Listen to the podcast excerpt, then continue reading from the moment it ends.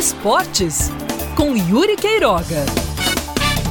Confesso a todos vocês que eu fiquei muito, não foi pouco não, foi muito decepcionado com o que eu vi de Botafogo e Vila Nova no sábado. Jogo que foi transmitido aqui pela TV Band Manaíra, junto com a Band Nordeste. Inclusive, os parabéns para a equipe que esteve envolvida na transmissão deste sábado.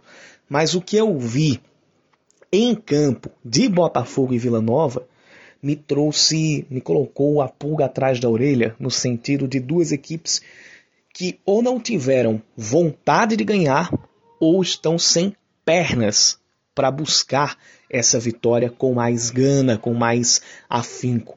E aí a crítica vai ser um pouco mais contundente para o lado do Botafogo, pela necessidade da vitória e por estar jogando em casa. Mesmo que sejam jogos sem público, mas mando de campo é mando de campo.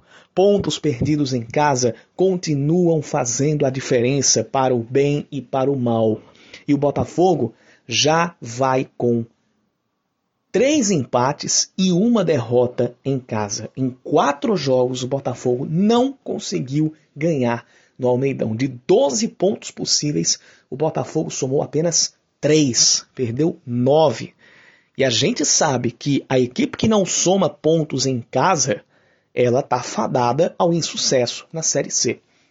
Vamos lá, saindo dos números, vamos para o qualitativo. O Botafogo jogou apenas 15 minutos. De novo, assim como foi contra o Jacuipense e assim como foi contra o Imperatriz. Em Imperatriz, no caso, o Botafogo ainda teve um outro lampejo no final do jogo, inclusive conseguindo pressionar até o final da partida e dali conseguiu a sua única vitória até o momento na Série C, que foi justamente em cima do Imperatriz, que também deve se levar em conta é a equipe mais frágil da competição e deve ser uma das rebaixadas para a Série D do ano que vem. Inclusive levou de 6 a 1 do Paysandu, que também é uma equipe que não está muito bem, não está lá essas coisas na Série C. Aí contra o Vila Nova, aquelas deficiências que a gente vive citando do Botafogo voltaram a ficar evidentes. Exemplo, o Botafogo ter um elenco limitado que não, que não possibilite ao técnico Rogério Zimmermann uma mudança de estilo de jogo. Você tem um estilo de, por exemplo, um centroavante e um atacante de, de lado, mas que não faz aquela função, não consegue executar com perfeição a função de um quebrador de linhas, um meio-campo cadenciado demais e a falta de jogadas de ultrapassagem. Isso faz com que o time do Botafogo seja muito lento, muito pesado. Melhorou taticamente, sabe mais o que quer, mas a limitação do elenco faz com que o Botafogo não vá muito longe disso, desse apenas ter uma melhora tática. A gente sabe que isso é um passo, mas não resolve. E o que a gente viu contra o Vila Nova foi, depois dos 15 minutos do primeiro tempo, o Botafogo parecer, em alguns momentos, que estava satisfeito com o 0 a 0 Será que aquilo ali era por causa da falha na preparação física que a equipe tem? Botafogo deve no preparo físico desde a retomada da temporada. Na retomada, todos deviam, todos estavam partindo ali do mesmo ponto de despreparo físico.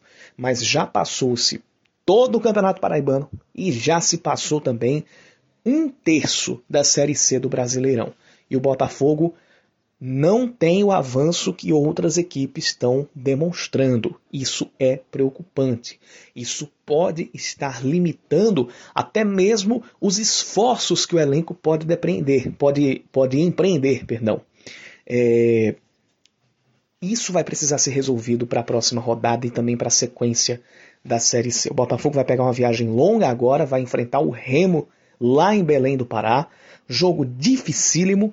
E aí eu fico me perguntando como é que o Botafogo vai arranjar pernas para ter um bom ritmo durante os 90 minutos e para ser intenso como não foi até agora na Série C, como não foi até agora no ano de 2020, que é o grande problema do Botafogo.